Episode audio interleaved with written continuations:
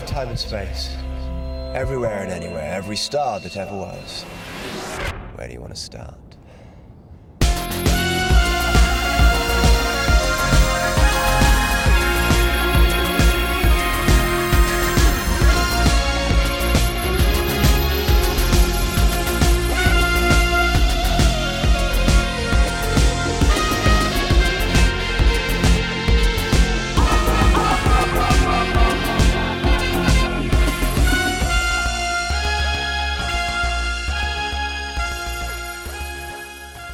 We've survived the Daleks' master plan, which I'll be honest got a bit heavy there towards the end. So hmm. let's hope we have some more gentle, fun hijinks in the next episode of Doctor Who, which I see is called The Massacre.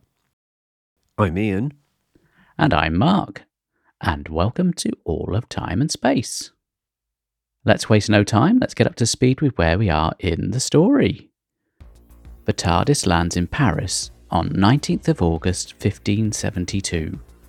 Driven by scientific curiosity, the Doctor leaves Stephen to meet and exchange views with the apothecary Charles Preslin. Before he disappears, he warns Stephen to stay out of mischief, religion, and politics.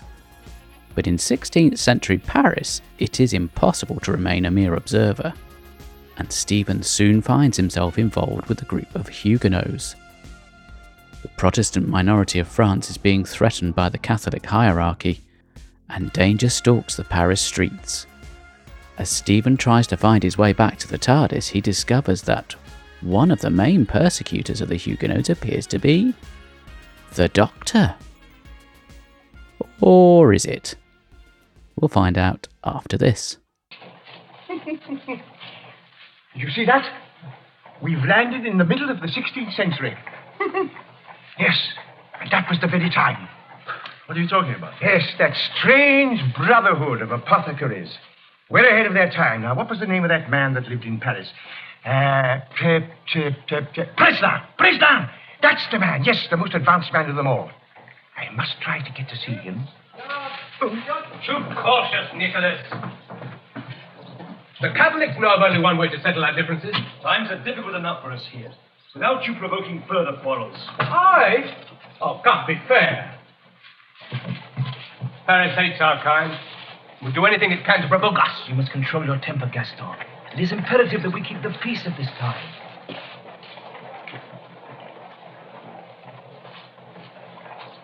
We're in Paris. Quite so, dear boy. Well, now, don't let us dawdle. We must go in and change. Well, have you got the right clothes? You'll be surprised what I've got in my wardrobe. And I want to turn over a few old papers. Yes, come along. There's no time to lose. Come along. Come along, come along. And welcome back. And I'm so pleased to say we've been joined by the legendary Mr. Brendan Jones, Brandy Bongos himself. Oh, Yay! Thank you very Hi, much. Hi, Brendan. Hello, thank you very much, and hello, dear listeners. What a pleasure to have you along. Ah, thank you. I'm I'm I'm very very glad to be on, um, because it's it's been a couple of years since we did uh, Nerdology, I think. So uh, yeah, we did a. Nintendo uh, episode. We'll have to do another one sometime. I really, I've got to get around to doing some more nerdologies. We had uh, some chances on for the last episode that went out. I don't know who they were, but um, they stood in quite admirably. Still haven't been paid for that, Cochrane. Not, No, not quite no, sure well, what's I'll- happening I'll- there. Yeah, I'll give you uh, thirty-three percent of uh, of what I get from the uh, the revenue of that Great, good. So I can start looking at yachts. Um, imaginary ones, yes. Right. as they might say on Mystery Science Theatre 3000, toy boat, toy boat. Mm. Anyway, enough of this shenanigans. Ian, Yes, we can't go any further, I'm afraid, Brendan, without subjecting you to the horror of the mind probe. No, not the mind probe.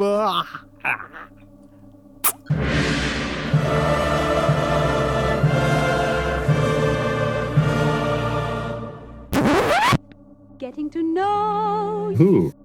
getting to know all about. Who?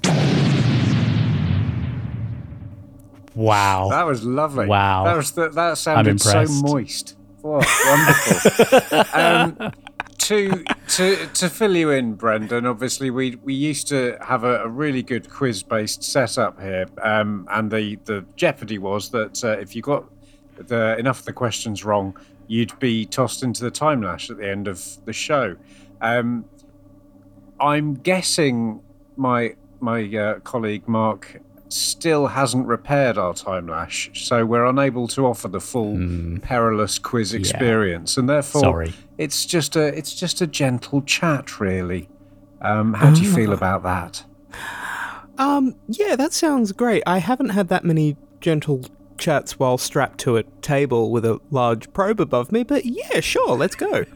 You haven't lived. Oh my god. Okay, well let's let's kick off. A, a simple one to start with. Um, Brendan, what is your favourite console room? Oh, I would have to say the um the Mike Yardley 1983 to 1989 model console room, otherwise known as the blinking mushroom of death. Oh, Wow. what a good answer, and what a what a classicist you clearly are. A scholar and a gentleman. Um, yeah, I personally would go for the same, but all in black because obviously I'm a I'm a, a master fan, and I, I quite like the Master's TARDIS. Um, but enough of that.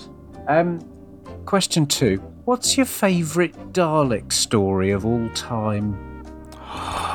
The power of the Daleks. Why?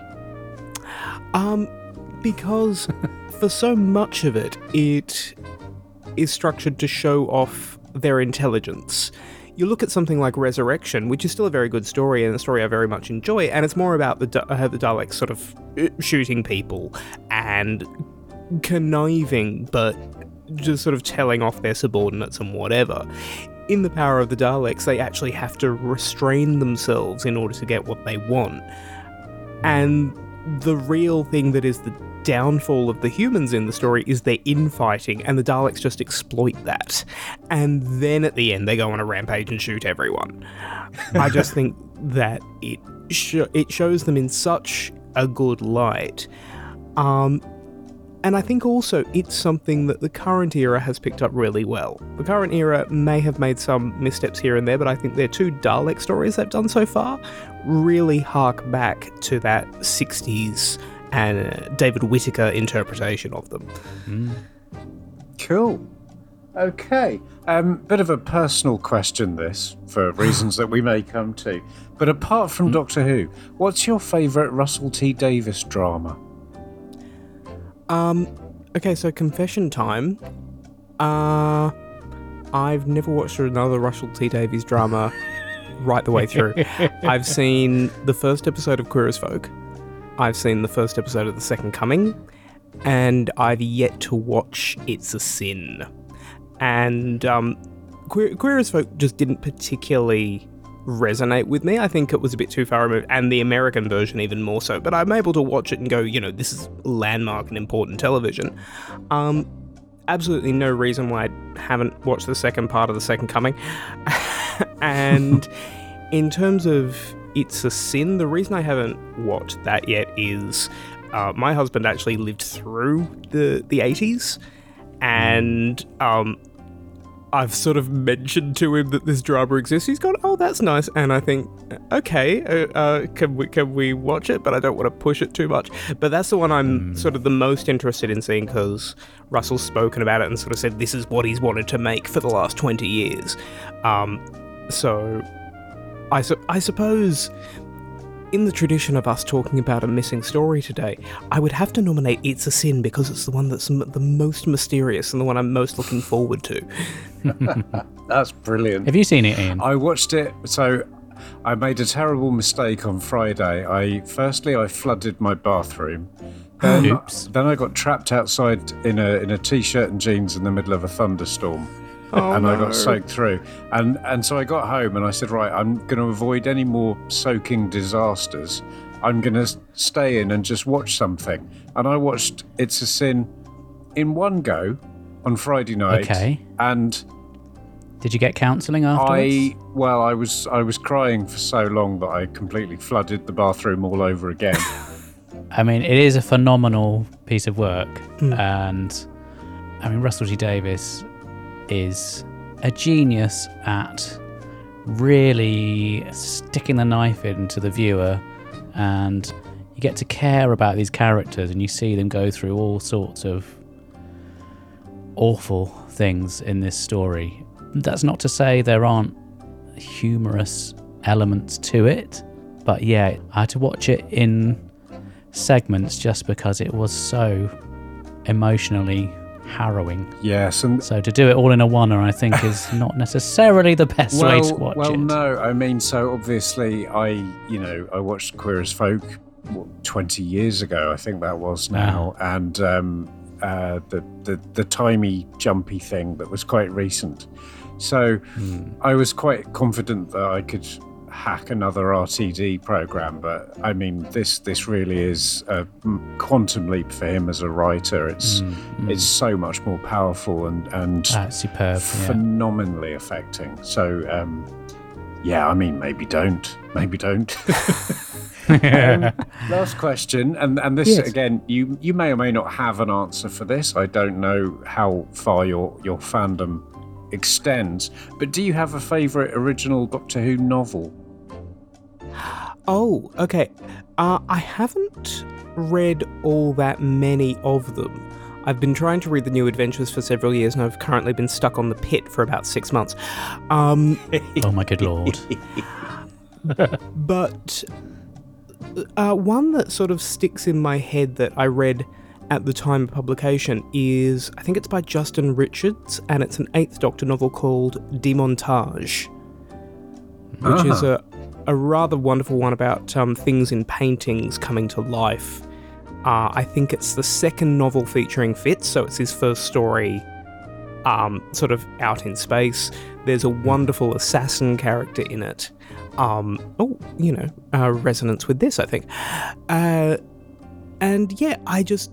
That's one I particularly remember. I think I also remember it being one of the very early ones where Paul McGann finally consented to have his face on the cover, and they hmm. just put three massive claw marks through it. And and I, I just remember thinking, well, no wonder he hasn't put his face on the covers before, if that's what you're going to do. This is this a subtle dig that you've had to do 30 novels without his face on?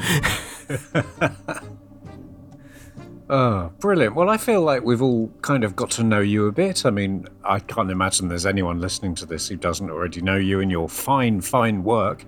But just in case that was the case, we've kind of introduced you. We've we've prodded you, we've probed you, we've found out a bit about you, and now I suppose it's time for a full-on massacre. So we're coming into this off the back of the Daleks' master plan, which is, um, I mean, they have got similarities as much as there's an awful lot of death, but yeah, it's uh, it feels like a bit of a um, a real handbrake turn from the previous story, uh, just to go straight into a a dead straight historical.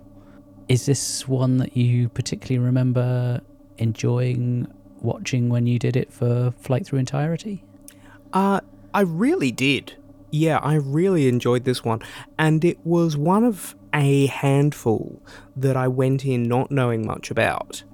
Uh, because around the same time we were doing the very early Flight Through Entireties, um, my husband and I were also doing the great journey of life, you know, start at the unearthly child and don't stop until, in our case, it was death in heaven.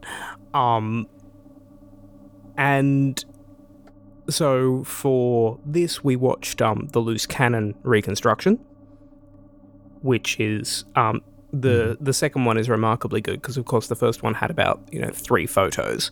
Yeah, no, what they've managed to do with it is is very impressive. Yeah, you could just put that out on DVD. I know there's rights issues and that's why they don't, but um, yeah. Yes, so I came to it uh, completely fresh. You know, I knew it was about a massacre. Um, I knew about that last scene, but I didn't know anything else about it, and I we were both gripped throughout. And it was an era of history neither of us knew much about. Yeah, I must admit, I didn't really know an awful lot about that sort of uh, part of French history going into it. What about you, Ian? Uh, I I didn't know much about that period of history either. So um, I was very keen to get to grips with it, but I don't think I succeeded. I watched um, the first and the fourth episode with the photographic reconstructions, but episodes two and three, for some reason, I watched the CGI um, weird kind of computer graphics. It was it was like playing Cyberpunk 2077 on a black and white Xbox. I mean, it was just just and of course because those characters had let's be charitable very little um in terms of looking like the the, the characters in the photographs in the other episodes i very quickly realized that i had no idea what was going on or who was who uh, or anything so i came away from it a whole new spin on it. I came you. away from it with rather more questions uh, than I had going into it, and a weird, spooky coincidence. Oh.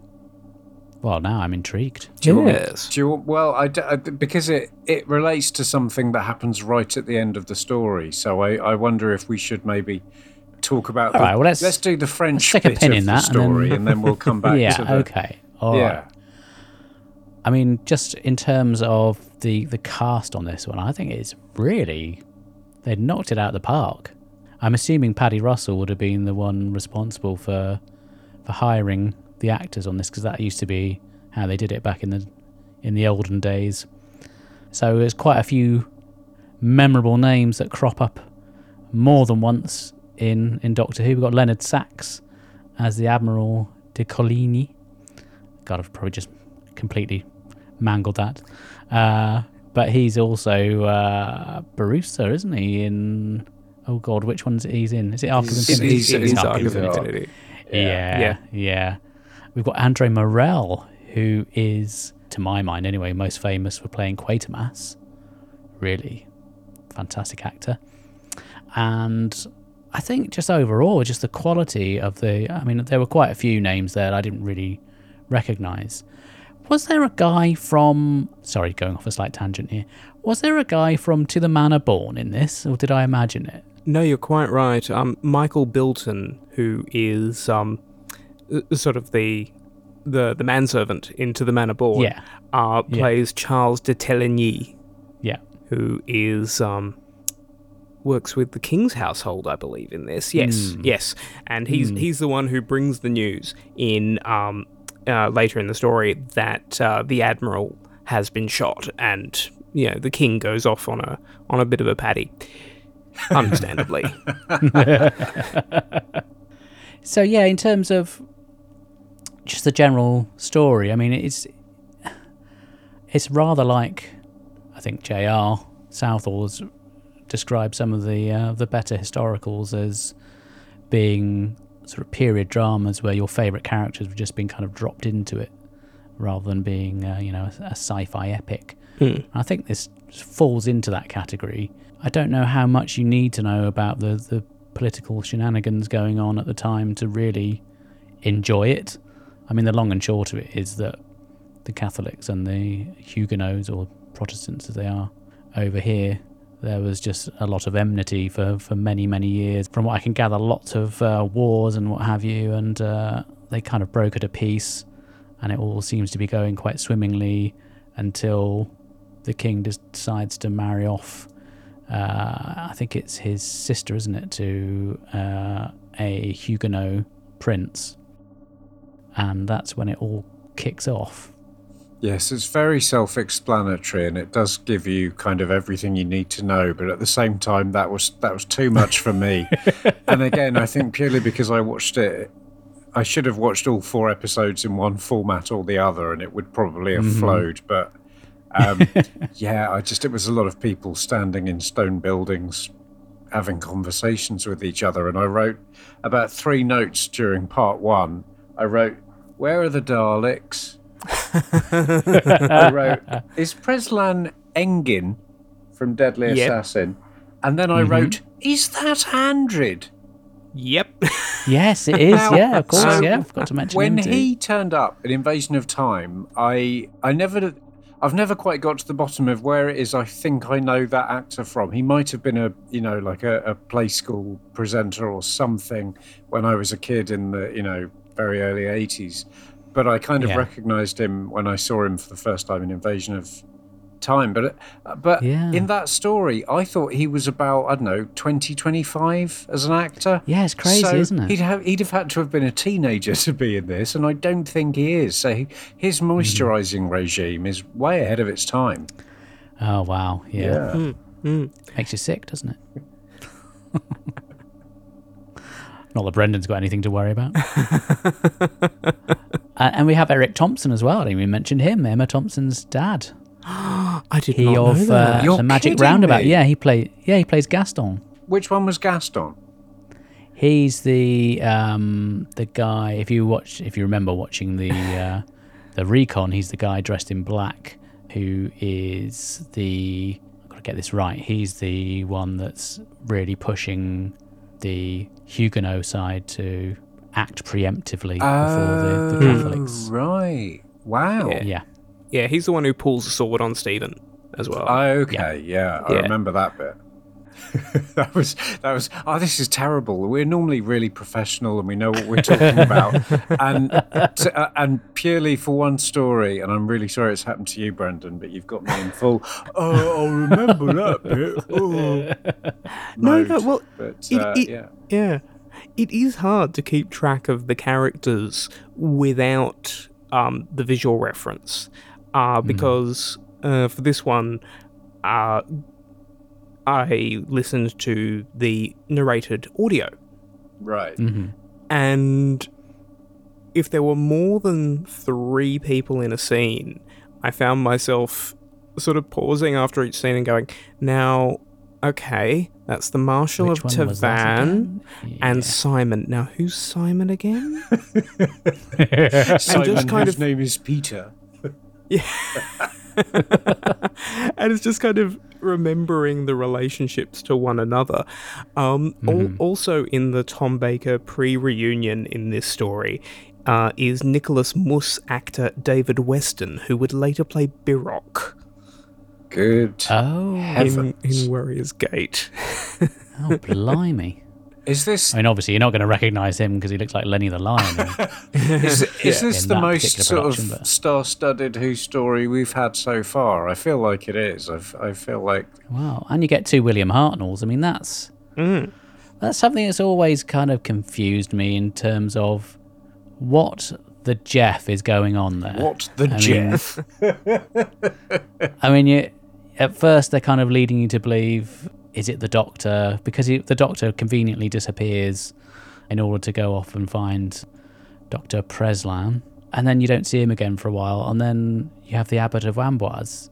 So is it is it the Doctor pretending to be the Abbot, and then it turns out it's not because he then, you know, spoilers, he gets bumped off. It's all you know. It's I guess it's adding to the intrigue, but it get it all gets a bit confusing.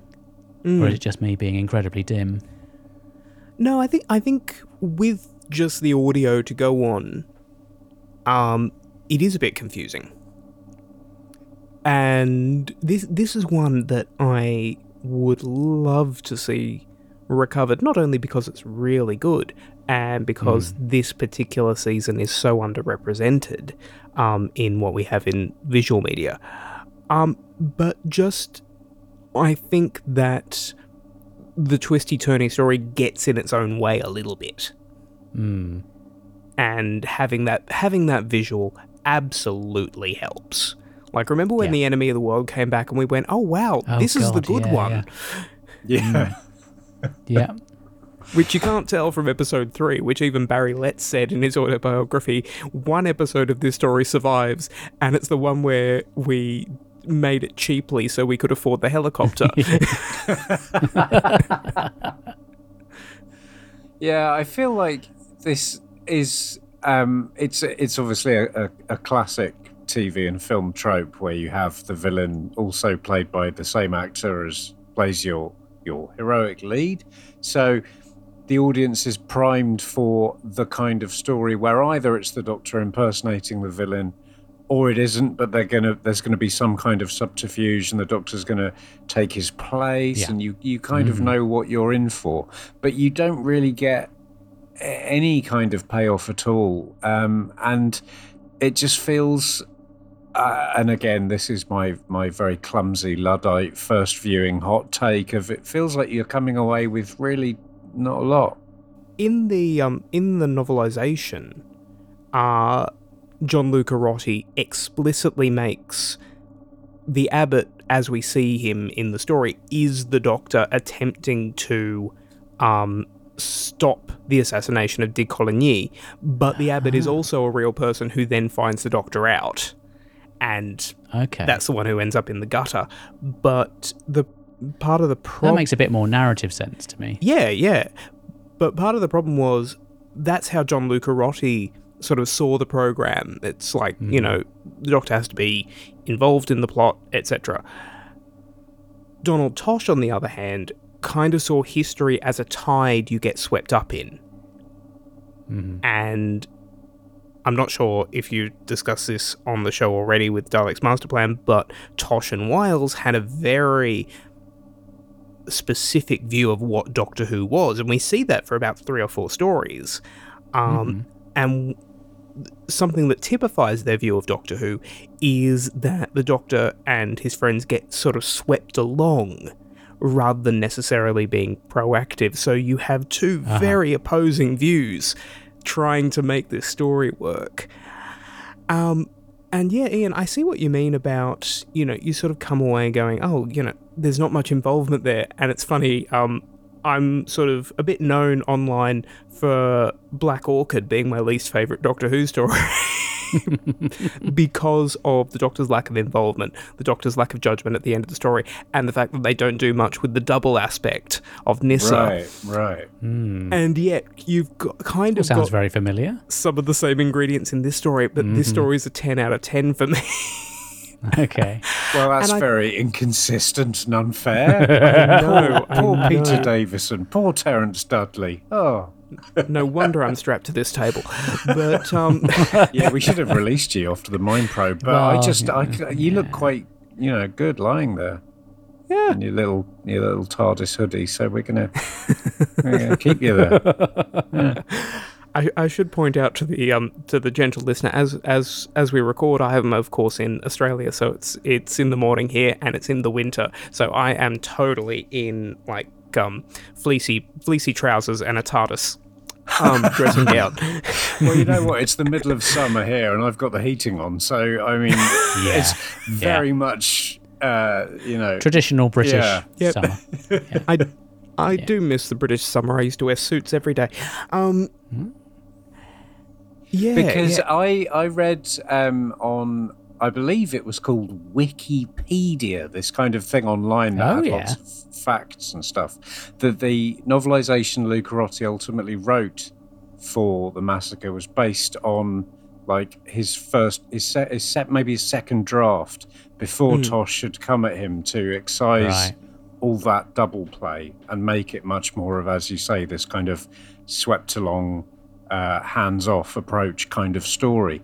So what you've read there is obviously much closer to the original uh, vision that Lucarotti had for the story. And would you say that the novelization was a more satisfying experience? The novelization gives it gives a bit more of what you expect and it's like puzzle pieces falling into place whereas the TV version I sort of like that it's uncompromising you know all the way through. Stephen who has been involved in sort of Doctor Who is looking at it like a Doctor Who character going oh okay well the doctor's doing this impersonation. It's all part of a special plan. Mm-hmm. But at the end of the story, the doctor says to him, History sometimes gives us a terrible shock. And so the program is saying, you know, sometimes it's not a huge conspiracy or a big plan, sometimes bad things just happen. Um, and so. As far as Stephen's concerned, that seems to be happening quite a lot. Yes, Coming yeah. off the back of the Daleks Master Plan Absolutely. and the Mythmakers as well. Yeah, yeah, and then you know, Big Finish go and shove Tom Allen's character of Oliver Harper in there for a very good trilogy, but again, ends in tragedy, you know, between those two stories. Um, yeah, and I think th- the two versions complement each other for me. Um, it's. I'll usually always come down on the side of the TV version, but it's like. Yeah, you've got two stories which t- take the same idea that the Doctor really is the Abbot, and one goes, No, we're probably not going to do that. And the other goes, No, no, no, we're definitely going to do that because even in the TV version, the accepted fan wisdom for years is the reason the Doctor disappears from the plot is he's helping Preslin get away. But there's actually nothing in the TV version that confirms that. No. When the Doctor No. reappears, he just says, "Oh, I was unavoidably delayed." Mm. Yeah, it's still very ambiguous, isn't it? Yeah, so he absolutely could be the abbot. And I think that was maybe Donald Tosh's concession of I'm not going to say he wasn't. You know? But yeah, I think I, I just I sort of like the the inevitability of the TV version. hmm It's like no matter what you do, this is going to happen. When you think about it, it's quite a dark subject for what is ostensibly still a children's TV show. Well, it is, and obviously coming off the back of the the absolute sacking of Troy, and then the the you know the, the, the, the death festival of the Daleks master plan. This is our kind of third story in a row that. You know, if I'm a seven-year-old watching this, I, I, I don't know if I want to watch this anymore. It's just, it's, it's not fun.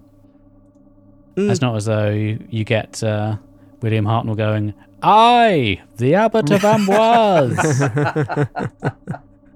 in full Kevin Stoney mode. but- Which would, I think, have elevated this to that next tier of yes, brilliance. Mean- But we are very much in in this kind of season three uh, sort of dark patch. It's like when Suede released Dog Man Star; they'd gone really dark, you know. And it's something that I guess most narrative fiction goes through. Sooner or later, there'll be a series or a book in that series or whatever that's just a little bit kind of meaner and nastier and and and the stakes are higher. And and it yeah it just it feels like doctor who's kind of without the kind of comfortable hand of verity lambert it feels like we've just lurched into this kind of uh, you know wild west free for all where anything can happen and I know, we're not onto the no, I, gunfighters I was yet. just thinking that. Yeah, we're, we're, I know that's literally coming up, um, but we we are very much in this kind of. It's not a comfortable show anymore, and people Yeah. do die, and here we are having this terrible run. Uh, not terrible in a bad way. They're great stories. This um, really shocking run of really really Mm. Yeah. bleak Saturday evening family viewing. Well, using your uh, Dog Man Star analogy, um, I found that to be an album where the first time I heard it, I was like, oh, I'm really not sure, because I really loved the first album so much. But on repeated listenings, it's become a firm favourite. Well, it's it's in my top one. Yeah.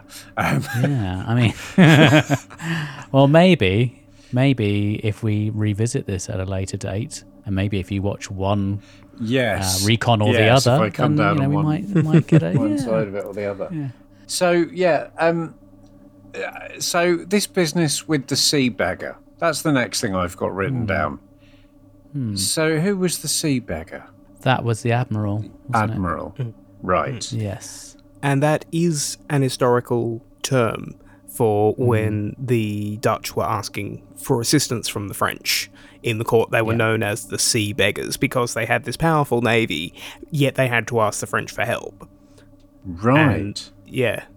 Um, because they were having issues with the Spanish, weren't they? So they were hoping for help from the French to to step in, but events took a, a slightly See, it's Uh, it's actually really quite layered, dense, and evocative, isn't it? And and had it been had it been done in a, and I again I've got this really sort of crass Im, impulse to say if everyone had had a kind of appropriate accent, then it might have felt no because it was all every single character was doing um, BBC received pronunciation with one notable exception to whom we will come later. Um, it, it was very hard to kind of feel, oh, these guys are French. Oh, this is Paris. Oh, this guy's uh, Dutch. And if you know, if you'd had this kind of uh, Goldmember kind of accent, to smoking a pancake, you know, I think. And I know it's crass, and I know that's a, a, a terribly reductive way of looking at television, but I just feel as if we needed slightly more to get more out of this story. Like, it wasn't until this time, uh, listening to the story, that I picked up that Nicholas Muss is meant to be German. Uh-huh. and it's it is a very early line. I think the pub uh, the the the the pub owner says something about oh the German gentleman, Right. and again Nicholas Muss is a historical figure. He was the Admiral de Coligny's secretary and right hand man, and he was German. But again, you sort of think, oh, you know, he's a he's a Huguenot as well, and it's like, well, he's a he's a Dutch Protestant rather than a French Protestant in this case. Uh, yeah, so the you know the accents could have helped, but you know then you'd have mostly everyone. There's always that danger of it turning into hello, hello, though, isn't there? Yeah, that's true. You know, we don't. Nobody wants that. Absolutely Good right. That is that is the risk, and and that uh, possibly what would have happened. But I just I still feel like with, th- there was more um, of that kind of European flavour that that was lacking. Again, just because everyone was so hello, good evening. I'm General Mister Frenchy. Oh, hello. I'm Herman the German. Yes. sure. um, and, and they all clearly lived and worked in West London, so um, it was it was just, I guess, kind of a barrier for me personally. that. Apart from our uh, pseudo companion for this story, uh, who was Anne Chaplet. So she she was going for I don't know, it's kind of West Country. West Country mixed with France again. Very. Yeah. It was uh, you know sort of m- m- Mummerset meets hello hello in that kind. Of, Yeah. oh Yes. hello, I'm from I'm from down the village. Uh, oi, oi, oi, oi. What did we think of Annette Robertson? Did did we like her? I re- I really like her, and uh, the the thing is though with the accents, um, you sort of lis- listen to the rest of the cast and you listen to Annette Robinson. It's like, oh, why is she doing that accent? Oh, because she's a servant, and servants get West Country accents. Just ask Michael Bilton Yes. later on. Um, It's a disgrace. yeah, but that being said, I really like her. They are clearly setting her up to be the new companion before they they Yeah. get the sort of fear of Katerina put into them. Um, and look, I I will I will die on this bloody airlock, but Katerina could have worked with less lazy writing. As far as I'm concerned, um, like the moments where things have to be explained to Katerina, it's not this is how a door handle works. Yeah, It's no. this is how a force field works, which kids in the 60s would have had to understand. yeah. Yeah. And you know, Anne is really a step in the right direction. Um, no one ever has to explain scientific concepts to her, but she's clearly capable of deductive reasoning in that she overhears Yeah. Mm-hmm. the thing about Vassy and realizes what that She means straight away, straight yeah. away, and go and runs away. She's not immediately trusting. She's not stupid. She's not naive. Um, you know, she can track Stephen across town, kind of thing. She is a proactive character, and I really like the way Annette Robinson plays her. You know, she is scared, quite understandably, but she doesn't lose her smarts because of that. I really like Anne Chaplet. It's quite refreshing for a 60s female character to get quite so much agency. I know we've had Barbara in the past, but we we are sometimes in danger of sort of falling into the uh, the trope of the screaming woman who needs saving constantly. Well, I, I think especially she holds her own, especially with a, a character who is kind of from a period in history where there is this kind of sense of they're just there to do the you know cooking or the, the washing or the screaming, um, and I, I I really like your point there, Brendan, about the um, ab- about the lazy writing, and obviously you've got a very simple fix that they could have employed with Katerina, they could have done with Anne, where you you take that character, and at the start of her second story, you indicate that some time has passed, and they've Yeah. kind of been brought up to speed on how things work, Hmm. like they did, I guess, with Jamie. Um, Well, Ben made a point, didn't he, last time round in our um, second episode on Dalek's master plan? And he he was a big fan of Katerina, and he said that that character could have worked, and she shows that she can understand things like the whole where he mentioned about how she didn't know what tablets were, but by a later point in the story, she's explaining to the doctor that she's given Stephen the tablets and that she knows what they are, and she said it with authority. absolutely. so yeah, I think uh, I think you I think you're certainly on the right I think track. you've hit it firmly on the head by calling it lazy writing because you know any one of the three of us could could address these problems if we were script editing the show. Maybe we've got a certain amount of benefit of hindsight in our favour, Yeah, just a yeah, tad. yeah.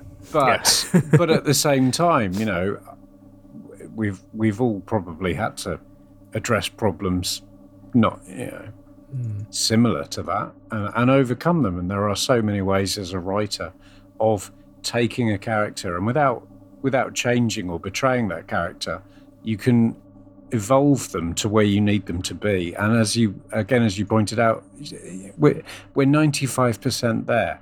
They can understand tablets. They can understand anything. We still need an identification character as the TV audience at the time. So we need someone to have a gravitron accelerator explained to us. That might as well be Katerina. it might as well be Anne. And I thought she was wonderful. It was quite interesting on the um, the the computer generated version that I watched, where she's very much this kind of minx with this kind of Siouxsie Sioux black eyeshadow and and this amazing kind of ironed hair. And she just looked like oh my god it's a sort of sex sexy Egyptian princess in in you know in, in Paris.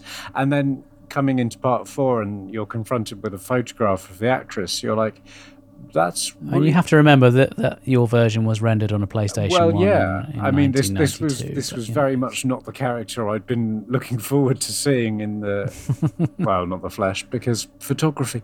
But Mm. um, yeah, I thought you know, resourceful, engaging, enjoyable, alluring, Yeah, quirky would have been really a good. Mm. great companion. And I sort of had this dim awareness that a new companion would be coming along who was going to be a sort of dark haired woman with a funny accent. So I sort of blithely assumed that Anne was going to be Dodo because I'm, I'm Ah. very silly. Now everyone listening thinks I'm a complete fool. Well, Oh, they already did, didn't they? They've, if they've heard it before, they'll be wise to my shtick by now. Oh, interesting factoid while we're on the subject of Annette Robertson. She, for a short time, was married to John Hurt. Good gravy. Oh. Huh. And Well, G- according to that uh, Wikipedia that you were talking about earlier. Wow. um, that was before she told people they were the weakest link. No, that's not her. Um, but but you know we've all that's the second pseudo companion we have who's been married to a doctor, because of course Jean Yes. Marsh Yes, had been married to had been married to Jon Pertwee for a few years. Um, indeed. you know, a thought just occurred to me that, you know, spoiler alert, just jumping slightly to the end of the story, there is an implication that Dodo is related to Anne and that Anne somehow survived. It's odd then that we get Annette Robertson as Anne rather than Jackie Lane. Exactly. Hmm. Yeah. That hmm. was, again, I was expecting, if not the same character, then certainly the same actress. Hmm. Because wh- why, why wouldn't you? Jackie Lane was Not to, Jenna not to knock Jackie Lane, obviously. Jackie Lane was Jenna Coleman all the time. Now that's a very different uh, reading of the text, and I am going to have to go back and study it really quite carefully. Mucky boy. Now, as we record this particular episode, uh, it comes fairly close to the news that Jackie Lane sadly passed away. And I think I could be wrong, but I feel like she certainly got a bit of a reappraisal. I felt like there was an awful lot of love for her during the the 50th anniversary, and I, it felt like the consensus was shifting a bit because I, I do feel like she definitely got a bit of a uh, a tough time from some of the the fans. Mm. Not not things that were necessarily her her fault either. I mean, I, I'm I'm led to believe that she's perhaps not the most fondly remembered of companions, but I mean, she's not Adric, wow. so she can't have been that unpopular. I'm really looking forward to seeing her. Obviously, I've never um, encountered any of her stories, so uh, she's a, a, a a completely unknown companion to me. So uh, I am looking forward to watching that. Off the back of her kind of five minutes at the end of part four, I think um, she seems to be a very different kind of companion, while at the same time looking comfortingly like Susan. Which is such a weird, creepy thing the doctor says. He's like, well, yeah. Don't you think she looks like my granddaughter. oh. oh dear, we've crossed a line here. Well, uh, she was in fact um, uh, on the shortlist to play Susan, Yes. and uh, the reason uh, I don't think she was ever offered the role, but she took herself out of consideration because she didn't want to be tied down to a year contract. Yeah. Um, and indeed, the contract she was offered for this um, was 13 episodes, including this final episode of this story, um, with a possible extension for another 12. I won't Yeah. say which of those options was taken up to to give you some uh, sense of apprehension here. Um, but yeah, look, I. It's kind of weird. When I came to fandom in the mid 90s, there were lots of things in Doctor Who I liked that other people seemed not to. Um, So, for instance, Time and the Rani. But, um, Dodo was someone I didn't see until I was about um, 12 or 13, I think. And I, um, I made a friend who had a lot of uh, sort of dubbed videotapes from the UK, and he made me copies of things. Um, and I, I've always, I've always quite liked her. She's got a chirpiness that Susan and, and Vicky didn't always have. And I've been very glad to see that that reappraisal in fandom because for the longest time, um, Dodo was a punchline, and that's that's no more evident than her treatment in the 1990s novels such as The Man in the Velvet oh, Mask God. Yeah. and Who Killed Kennedy. Mm.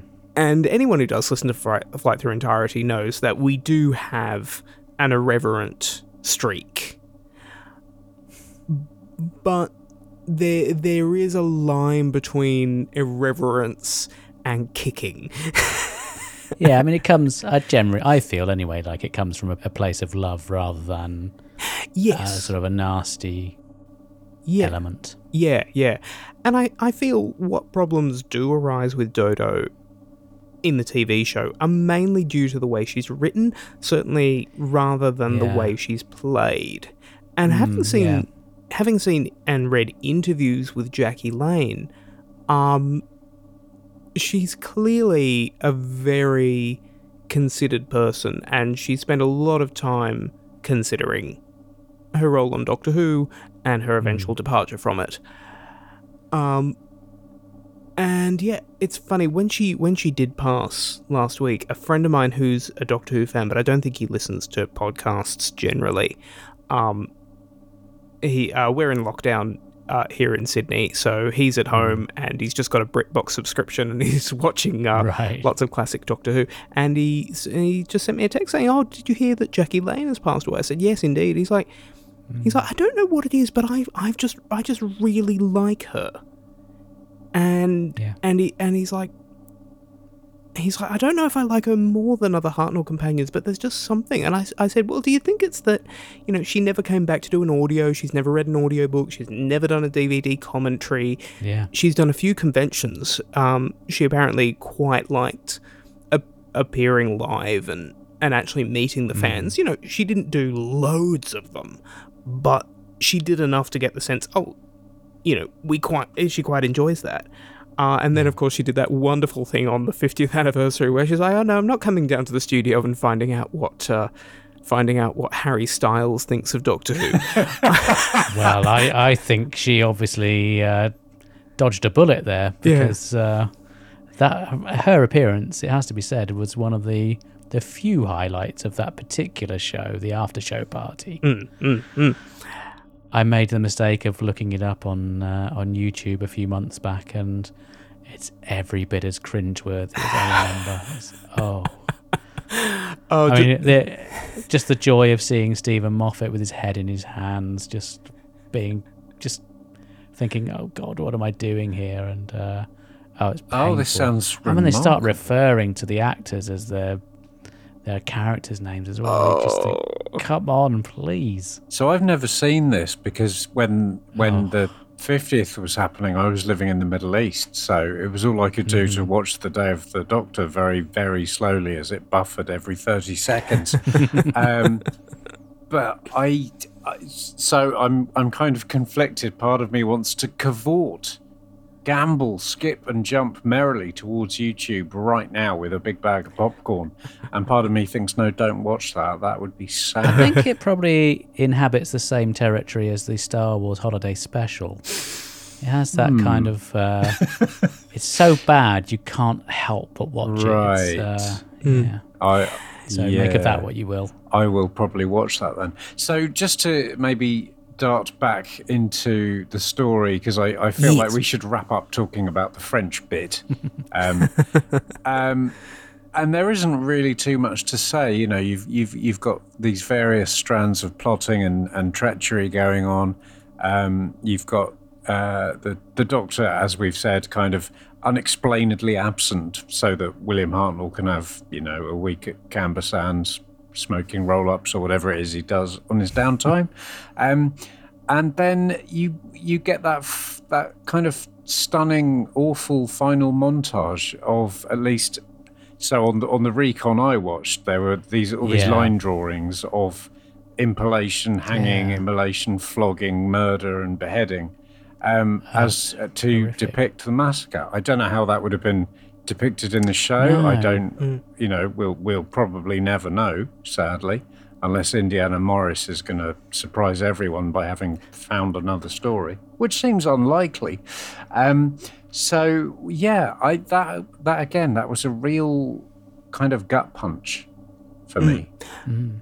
Those um those images you see, according to production documentation, were the images used, and it was done in a similar Oh way. wow! Uh, Oh, um, really? What we what we lose in the recon, quite understandably, is that those images um, were mixed with characters such as uh, the Admiral de Coligny and Nicholas and Gaston being killed on screen. Oh, because we just see their faces kind of superimposed uh, over the line drawings on Yeah. the recon. Yeah. So yeah, so yeah, so the Yeah. recon has kind of attempted to follow Paddy Russell's um, vision. direction as close as possible. Yeah. Uh, now the actual killing of the Admiral de Coligny was was quite brutal. Um, Oh yes. Yeah. I've been reading about it. Not- yeah, not he pleasant. yeah he was disemboweled, thrown naked out the second story window, and then beheaded in the street. I mean, we've all had some bad times at Freshers Week, but that Yes, does sound right. holy hell. So I'm guessing they they sort of probably pulled back from that to a certain extent when they were Yeah, yeah, dramatizing it, it. Yeah. yeah. It was probably man steps in front of him with sword. Yeah, Back goes pokey in front of camera. Yeah. Yeah. yeah, scream fade to black. Um, yeah, but I I find those images very effective because it happens as the Doctor and Stephen leave, and you know. Using images like that was probably a practical consideration of we we can't afford the extras and obviously we can't show many many people being stabbed on screen. But as a viewer I kind of get the impression of we've been living in it for the last three episodes. Now it's history. And this Yeah. is how we look at history. And we might go to a museum and look at that image and go, oh, isn't that sad? But Paddy Russell saying to it, no, look at it and hear the screams. Yeah. You know, Yeah. this is this is something terrible that happened. Um, and I, for me, that's why that sequence is so effective. And it goes on for, I think, a good minute. You know, it's not just 10 seconds. And it's not just they leave in the TARDIS and then we cut to inside the TARDIS with Stephen remonstrating with the Doctor. It's like, no, we're going to sit with this. Um, yeah, I think maybe. I guess they have to try and convey some of the just the, the sheer horrificness of it because it it spread, didn't it, from Paris out across France. Mm, yes, that's right. I think it lasted for about three days in Paris, and then uh, uh, the the estimates are uh, just mind-boggling of how many people died. Anywhere from sort of three thousand to ten thousand, and then they're talking about twenty thousand na- nationally, and it's just horrendous. I mean, televisually, it makes me think of the end of Blackadder Goes Forth, where again you had a slightly longer than may have been necessary, uh, kind Yeah. of slow motion montage of everyone sort of charging heroically towards their inevitable death. But obviously, you didn't see anyone die in Blackadder. But when I was, I don't know, 10 or 12, whenever that was on TV, that again was really, really powerful stuff. And I wonder if this yeah. obviously you've only known these characters for you know three and a half weeks previously but um just just the the protracted slow measured unrelenting depiction of the horrors must have been um so so so powerful so affecting and I return to my earlier theme of what has Doctor Who become at this point? It's just death, death, death, death, death. Yeah, yeah. I I talk a fair bit on Flight Through Entirety about what I sort of go, yeah, this is good television, but is it good Doctor Who? And I think things that aren't necessarily good Doctor Who but are good television can be done occasionally in the series. And I Yeah. do put the Caves of Androzani in that category. hmm Yeah, I'd agree. Yeah, I always say Caves of Androzani is the best Blake Seven story ever made. um, but and this is another one of those examples of you know what we couldn't do this every month, but at this stage we're kind of doing this every month. And- yeah. Well, Yeah. unfortunately, uh, Yeah. going back to your previous example, no one told Eric Saward to uh, to stop doing it every month. But yeah. yeah, Yeah. there we go. That's that's for later. Um, but yeah, and then kind of uh, Innes Lloyd and Gerry Davis come along and give us something very different. Yeah, Um, but that being said, even though we've just had kind of four months of death and Daleks and Trojans and death and um, you know, spam, spam, bacon, eggs, and death. What about death? You missed out death. well, I think that's I think that's the episode title sorted. I don't like death. Well, you can have my death. Um, anyway, but yeah, I think just the realism of this and its refusal to say that this is a you know this is a sci-fi thing and this is a big plot. It's like no, this is pure unvarnished history, and yeah, um, we're we're going to give this to you. And I suppose it pays respect to what happened. Mm, Um, yeah. it's a bit like uh, the Whittaker era had to be very careful when they were doing Rosa not to downplay the seriousness of the historical event. Mm. And I think that's a story that succeeds in that regard. And similarly has the Doctor say, no, we just have to be swept along with history in this. Mhm. And the Doctor does this here as well. And it brings up an interesting point as to whether not changing history is a moral law or a physical law. And John Lucarotti has sort of given us both in the, in his in his tenure back in the Aztecs. He, mm-hmm. uh, The Doctor's imploring Barbara not to change history. It's implied to be a physical law. Um, even though she tried, she couldn't change anything except she helped one person. And here, it's implied that the Doctor has helped Anne, and that Stephen has helped Anne, of course. But mm-hmm. the implication from the Doctor at the end of the story is that not changing history is a moral law. He Yeah. he says to Stephen very sadly, "You know I can't change the course of history, but it's more in the way of I might want to, and it's given us a terrible shock, but it's not something I'm allowed to do. Rather than I shouldn't. we absolutely can't do this. Mm-hmm. So that's fascinating because obviously John Lucarotti wrote both stories you've just mentioned that have these two different interpretations of the limitations of meddling with the timelines. But do we think John Lucarotti wrote that bit of the massacre, or was that was that a little bit of tosh that snuck in towards the end? Mm. Um, Well, if you'd asked Donald Tosh, he probably would have said yes. Rather fond of taking credit for, well, anything really. Bless yes, him. I, I hear he got the third penalty last night. Oh, don't. Um, too soon, too soon. Not by the time this goes out, but Yeah. yeah, too soon. You know, I, th- I think you may be onto something there because, um, again, in Lucarotti's novelization, and, you know, Lucarotti's novelization is written with the benefit of 20 years of hindsight and bitterness. But um, in that novelization, the Doctor does explicitly help um, the, Ch- uh, the Chaplets get away from Paris, Okay. which, you know, undoubtedly is changing history, or is it, you know? yeah. And of course, he tries to stop the assassination of de Coligny, which would be changing history. Um, yeah, so it's hard to say exactly whose vision that is. If we do say it's Tosh's vision, it shows the difference between, say, David Whitaker and Donald Tosh, because David Whitaker is the person who came up with the idea that if you do change something in history, history will do something else to change it back. Yeah. Yeah. Um, but yeah, it's it, it's sort of a what if scenario. It's a sliding doors thing of what would John Lucarotti's The Massacre have looked like on TV. Yeah. It's um it's something you know it's it's a big question mark at the heart of Doctor Who whether whether you can change time but shouldn't or whether you simply can't and I think it it really needs some kind of I don't know late period David Tennant story involving uh, I don't know a, a fixed point just to pluck something at random out of the ether to really make sense of that and, and help us all understand how what's been going on all this time or, or not That's a useful phrase. Fixed point, you say. fixed point. yes. Um, because, you know, I have my own personal theory of, of Doctor Who that every single time the TARDIS lands, that is reality. But no other story's chronology or timeline has any bearing anymore because uh, every story exists in isolation, which is why you can have so many different kinds of future, kinds of technology, kinds of politics, you know, whatever.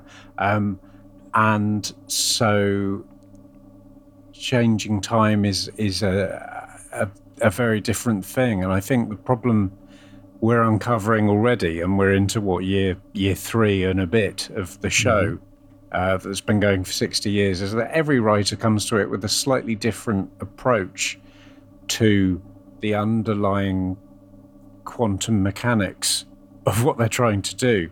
So you get things, and you know, generally it doesn't matter and it shouldn't matter. And if anyone seriously loses sleep over inconsistencies like how does changing time work, then they need to probably get out more, take up a hobby, get some fresh air, meet some friends, you know, just find other things to worry about, things that are, dare I say, more important than a kids' TV show.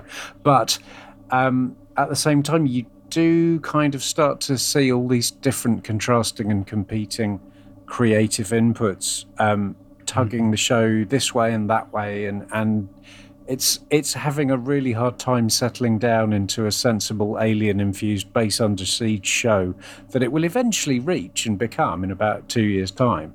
But at the moment it's still way up in the air because everyone's coming at it with very different understandings of how things work and what can be done with the format.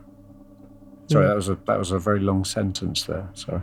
Yeah, I think what it does, it throws up that variety that we've really enjoyed uh, over the, the past couple of seasons, and you never really quite know what you're going to get from from story to story. So, you know, there's swings and roundabouts when it comes to to that side of it. Mm. On on that thing of you know having so many uh, writers uh, involved and production teams, I think that's something the new series loses slightly. And um, there's a, a wonderful Twitter account called the Herald of Creation who has been doing Oh, these yes. daily polls. Um, Yeah. and Will they to- ever end? Will they ever end? And Uh, uh, uh, probably by the time this comes out, they'll have finally ended. But at the moment, he's he's pitting like everything he can Yeah. against Ascension of the Cybermen because he doesn't Yeah. have a, a good place for it on his list. And I almost understand his logic, but I don't quite grasp it. But I, I think he, he's doing an amazing job and a wonderful service for Oh, absolutely, fandom. Yeah, I, I take part. Yeah. Oh, me, yeah, me too, every day. But um, you know, he's talked about in these polls there seems to be a classic series bias, um, Hmm. more often than not. And look, I have to agree with that because, like both of you, um, you know, I've watched a fair bit of the classic. Well, I've watched all of the classic series actually. Come to think of it, um, but because it's the one I grew up with, I'm kind of more fond of it. And I have sort of interrogated that. It's like, well, is the new series better? And it's like, in many ways, empirically, Yes. it is better. but I think one of the strengths the classic series has is you do have all those different voices. Yeah. Whereas the new series, you know, Russell T Davies, Steven Moffat, Chris Chibnall rewrite everything to some extent. Mm. And it does mean you get a greater level of consistency, but it also means you lose that variety. Yeah. And that even means you you kind of lose the different tone of things like Timelash or the Twin Dilemma or the Sensorites. And you kind of go, oh, okay, but you know, that means we get a higher level of overall quality. It's like, yes, but it's a little bit less textured and possibly a little bit less interesting. And I think that's why the classic series will always win out for me. Because there's nothing else in the show quite like the massacre. Yeah. And I think even even with its shortcomings and it's kind of being a bit hard to follow who people are, um, that that's why it's so high up on my list because it's so unique and so uncompromising, which is funny when you consider how compromised the script was. Yes. yeah. Yeah. So um, I suppose then the, the, we should maybe skip on to the the sort of closing, I guess, ten minute coda where Stephen Yeah. says he's leaving. The TARDIS lands. He's had enough, he's Stephen leaves.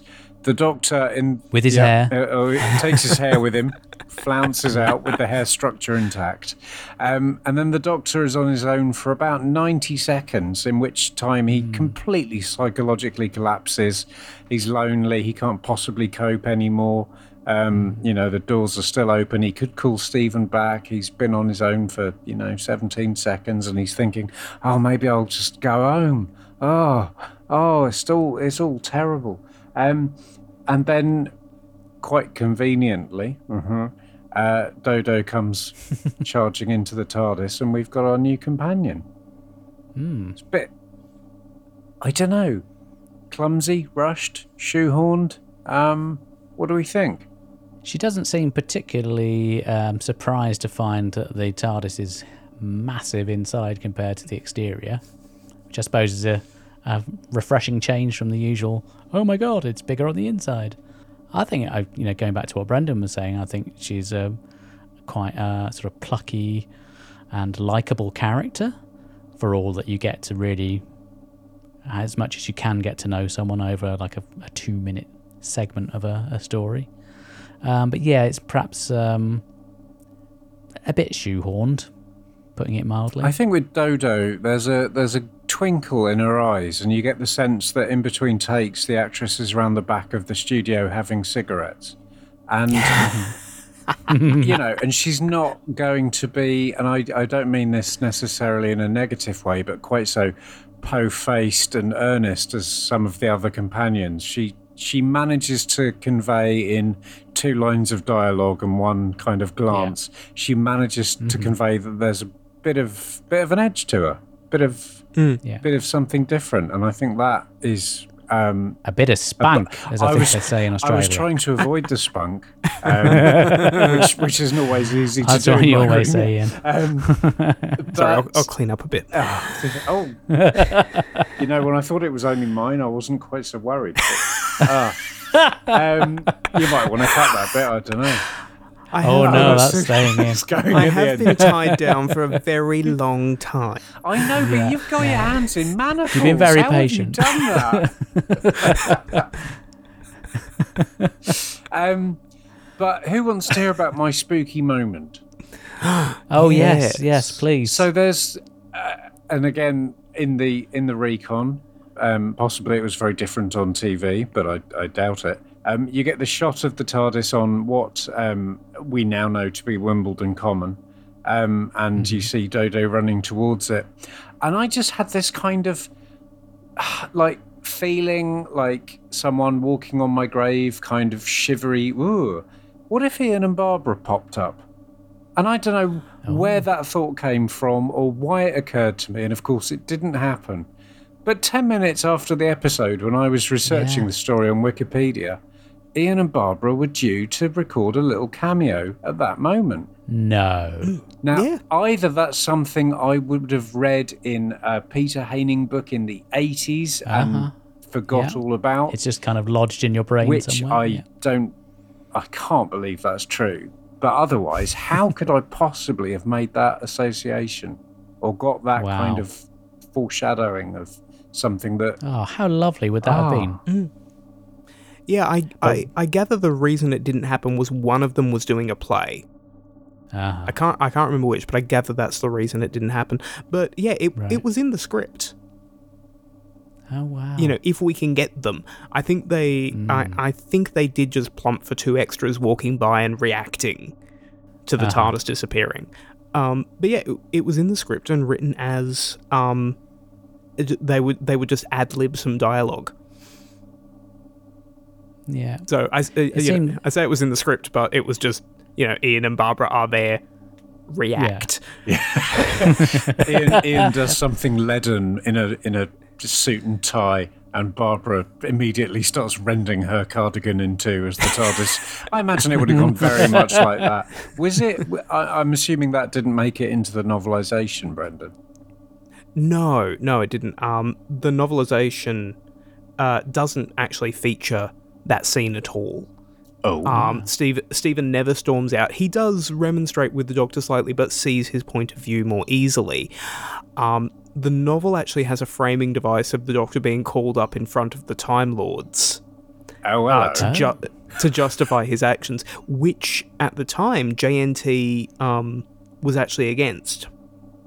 Uh, he he sort of said, no, no, no, the Time Lords weren't established at this point in the show.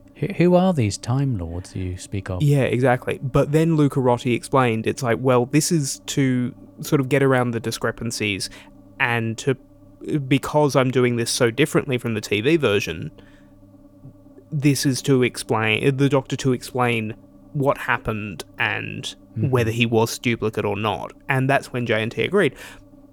But in the epilogue, the doctor talks about how that led to him meeting Dodo. Oh, okay. He d- doesn't go into a great deal of detail, but basically he justifies what he did by saying this family did survive. So yeah, Lucarotti is absolutely prefiguring uh, the fires of Pompeii wow. Wow.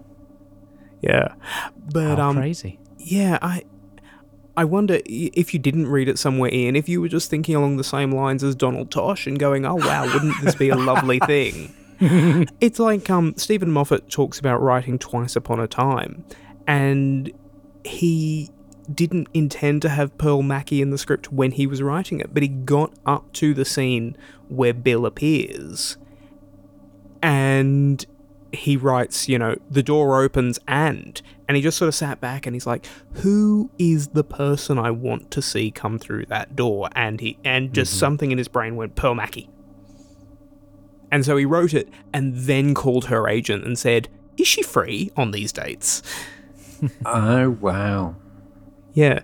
So, oh. you know, it's it's certainly not out of the question that you have just thought along parallel lines, especially seeing as, you know, we've been talking about what we would have done as the script editor with Katerina and Anne. Yeah. Mm-hmm. Mm. But yeah, no, that that gave me quite the Wiggins for a good five minutes. I was, I was, ooh, ooh, I, ooh. Um, but you know, enough about my psychological problems. When Well, unless we got anything else to say about this story, shall we? Uh, shall we rate it? Uh, I've got one thing that I realise we haven't yeah. haven't said, and that is to praise Joan Young, who plays Catherine de Medici in episodes three and four. Oh, Yeah, yeah. Um, because The Queen Mother. yeah, arguably she's the main villain of the story Yeah. because she's the one who comes to Marshal Tavannes and says, "Okay, Yeah. how about and hear me out here? Instead of a targeted list of a few Huguenots we want to kill, just to save time, all of them." Just spitballing here. Yeah. Um, and she's just It's a lot easier if you just kill them. Yeah, she's got such chilling menace, hmm. but out of a motivation of what she sees as protecting her family line and protecting Yeah. the soul of France, as it were. You know, she is a religious fanatic just played with such subtlety, and I really hmm. like her. Because, of course, she's terrified that now that you've got a Huguenot married into the family, that they'll end up worming their way in and doing something unspeakable to become the uh, the king. But uh, yeah, she's she's great in this. I think you, what you were saying there about her being sort of evil character, I just had this image from what you were talking about, because flashing back to Time and the Rani, I just imagine her saying, "Leave the Catholics. it's the Huguenots I want." Do you think that would work? Not really. Absolutely. I'm not sure she'd carry off those red leather boots in quite the same way as Kate O'Mara, but know. Oh no, she would have been fabulous in them. yeah. Yeah, yeah. Uh, You've been known to do a bit of crossplay in your time, young Brendan. I Ever have. Um, and I thought did, about I- doing uh, yeah. Catherine and Medici, or Yeah, yeah, definitely. yeah. Yeah, I think I'd look good in a bonnet. Well, I mean, I'm still remembering your Zoe from uh, from the Mind Robber. It's still etched on my brain. Yeah, I, t- I tell you what, I had that cat suit custom made, and it's got Wow. it's gotten quite a few uses. I have been on, I have been at a dance party on a cruise ship in the Mediterranean Mm. wearing that, and it got quite a few compliments. So yeah, it was a good investment. Yeah, not many people can pull that off, you know, no, Brendan. no, No. people tried. It was that kind of dance party. But And on that note, I think we really should score this story. And I am going to come to Brendan first. What would you give this out of 10? I I give this one a ten out of ten. Oh, wow. It's one of my top Hartnells. Okay. Straight in there. Straight in. Ian, Ian, I feel like we're going to uh, see two very different uh, opinions. You Potentially. do, do you? Do you want me to go now? Go on then. Do you want it, sir? Do you want it now? so, as I've as I've said a number of times, I'm it, it's a missing story. You can either watch one kind of recon or you can watch the other. Don't do what I did and try and cobble it all together because it makes no sense. Um, It was it was it was very hard to follow. Uh, it's very wordy. It was a lot of people mumbling in cold stone corridors. But for all that, it was um, historically uh, obviously incredibly accurate. Well, not incredibly accurate, you know, but yeah, accurate to a point. Um, It treated the um, the subject with a, a degree, a degree of respect. You had a very confident uh, bit of writing. I was going to say screenplay, but that is pretentious. Um, And the, you know, everyone was obviously playing it totally straight, um, giving it, giving it uh, a lot of a lot of respect. I think I'm going to give this an eight purely because I know it's a better story than than my first experience gave Yeah. me. So I'm Yeah. I'm confident that it is a belter that I'm just a bit thick and didn't quite appreciate on my first viewing. Well, on that note uh, of being a bit thick, I am gonna say it's not one that I was necessarily looking forward to that much. My first experience of it was probably the the um, the recon, the loose cannon recon, because I went through a phase of just being obsessed with the missing episodes. And maybe I just wasn't in the right frame of mind for it, or you know, a bit too dim to really understand what was going on. But it didn't really leave that much of an impression on me. Maybe because I'd just gone through Dalek's master plan, which I absolutely adore. You kept So, that you know, quiet. Still, uh, still, I know I've, I've not mentioned it once. Uh, so uh, I think this rewatch has uh, certainly upped it in my estimation. I am gonna give it uh, a seven. So I think overall it's it's come out relatively well. Yeah. We'll we'll probably get a lot of hate mail from uh, from Hartnell fanatics who say we should all give it a ten, but uh, I think I think we all I think we all enjoyed it. I think we did. Yes. Anywho, enough of that. Let's get some listener feedback.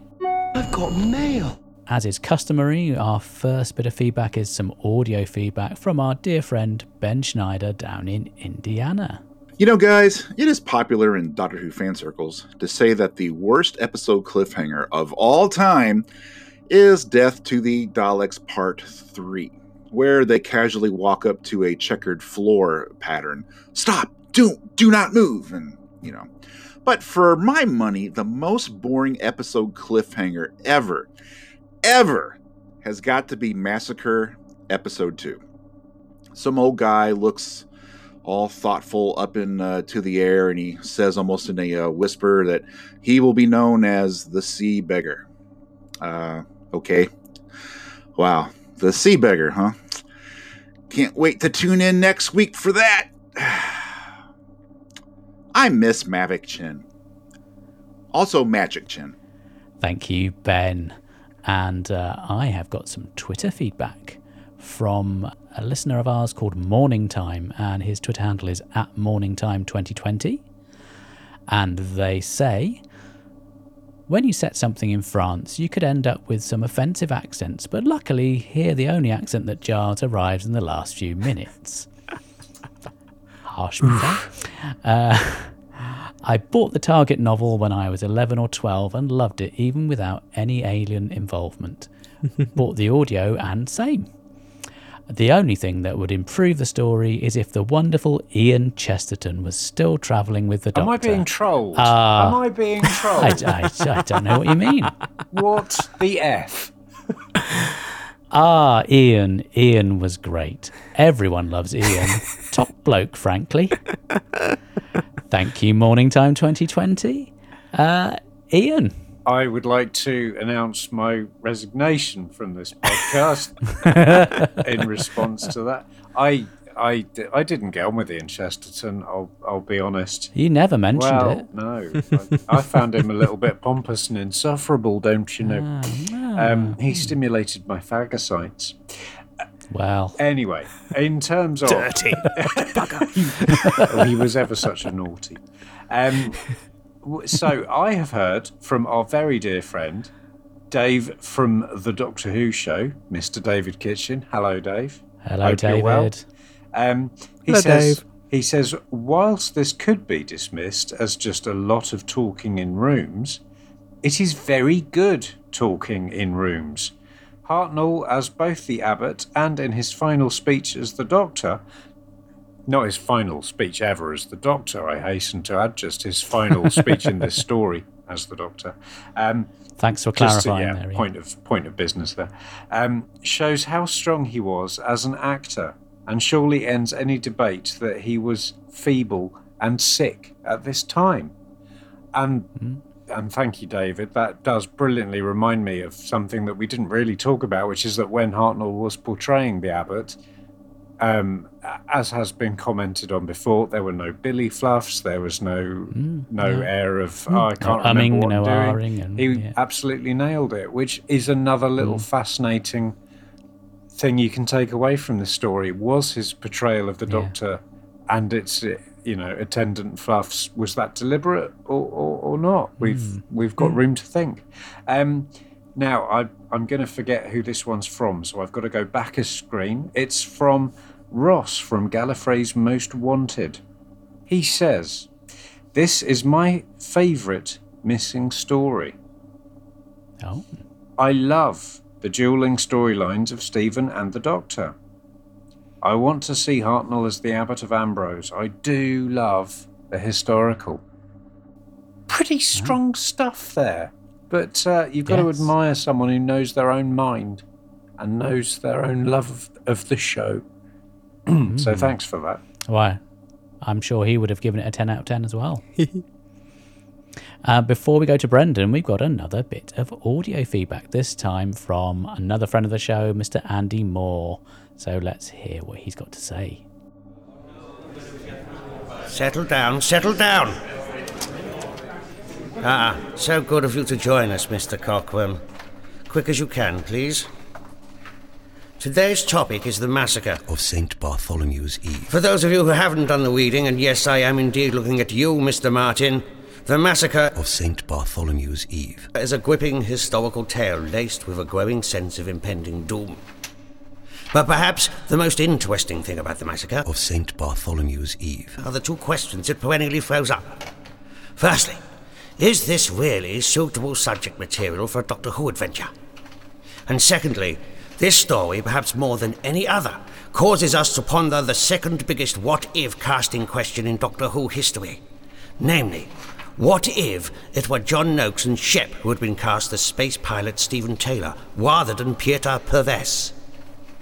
Of course, I'm sure I don't need to remind you that the first biggest is, of course, what if the Doctor had been played by Michael Bentine's Potty Time?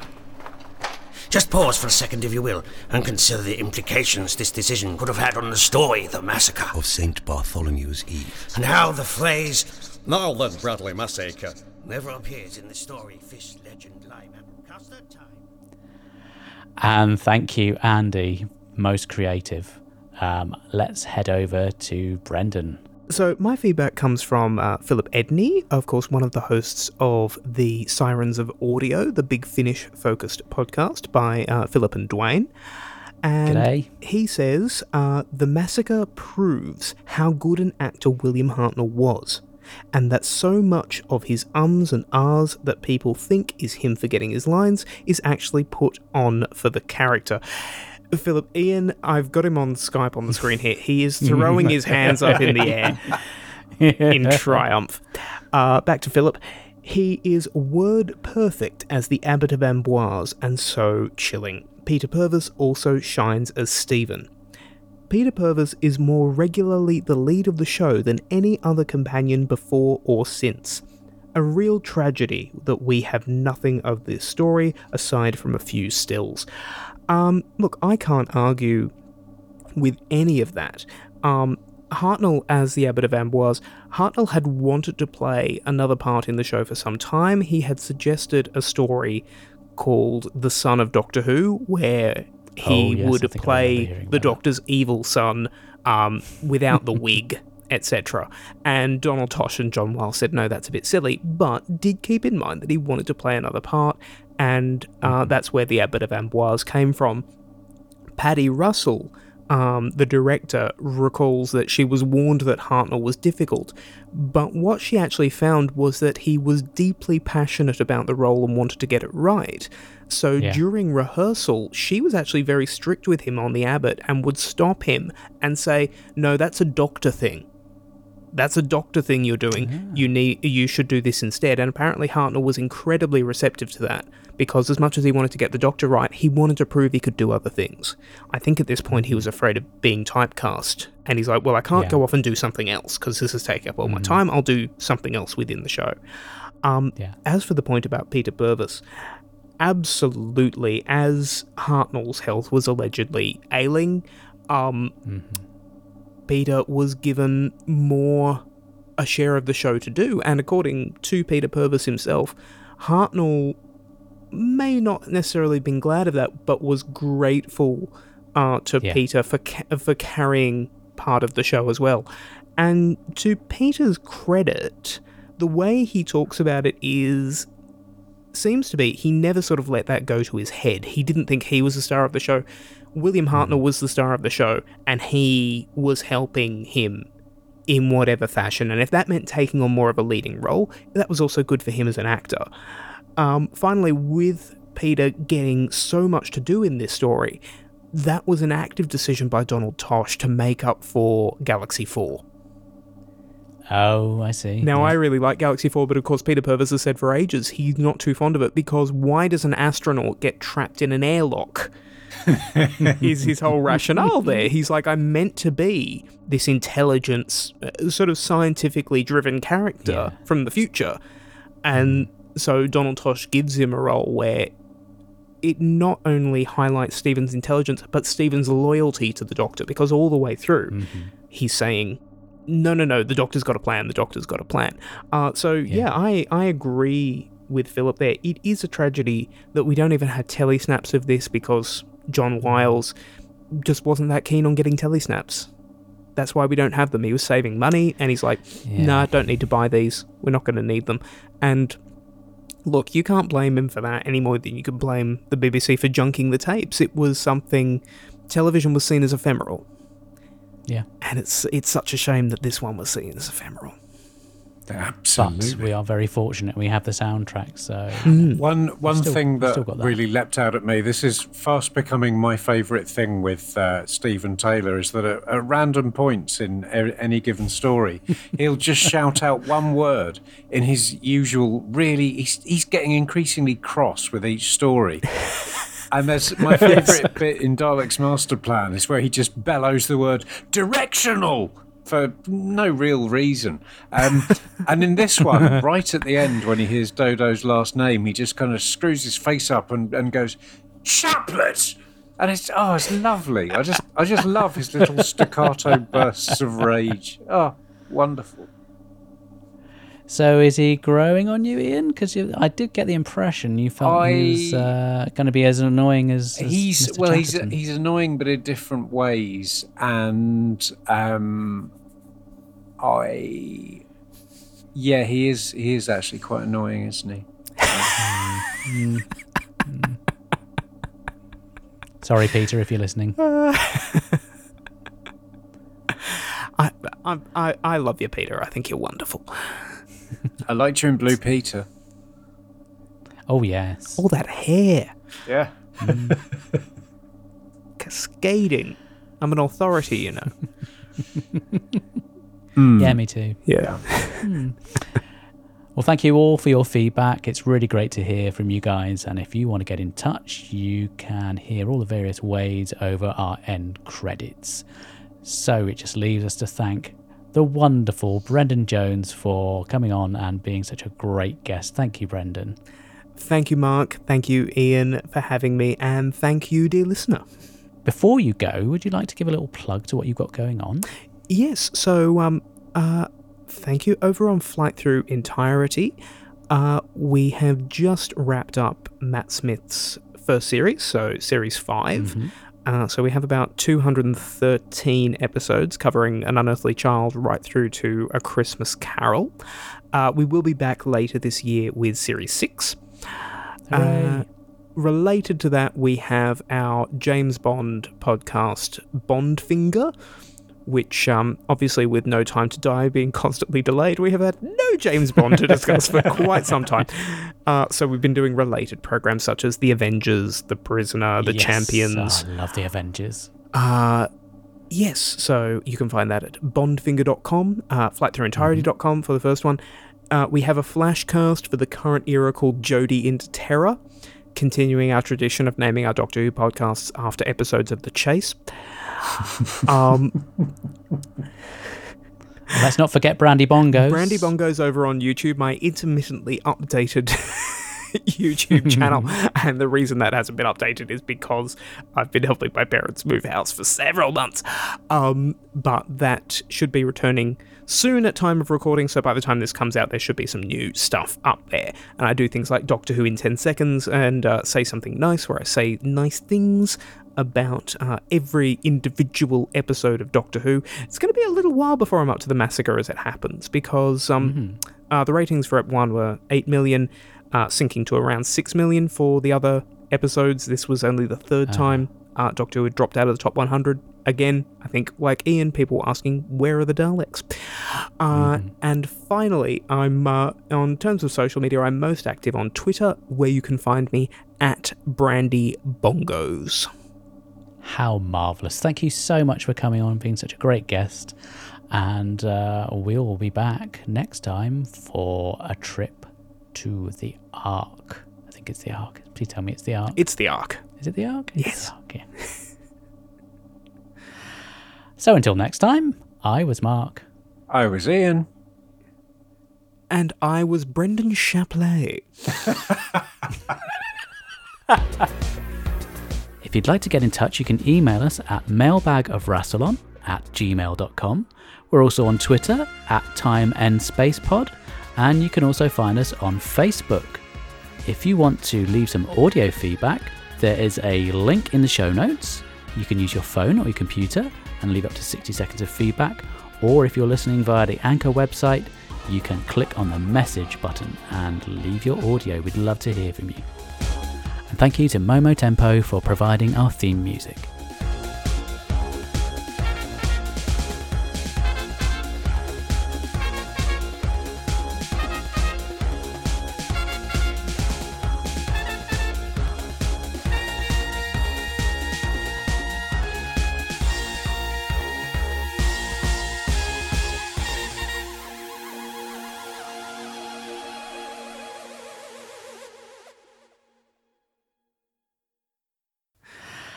So until next time, I was Mark. I was Ian. And I was Brendan Chaplet.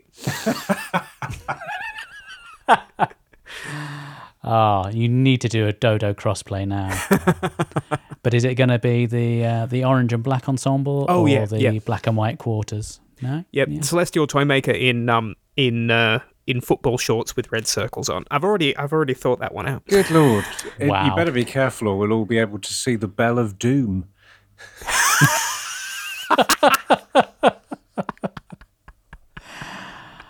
Wow, that's an image. Oh. I do I do beg your pardon. I just I couldn't resist that one. Absolutely not. Absolutely not. You you yeah, mm. that's brilliant. Mm, mm. That might have to go in as a uh, an Easter egg at the end.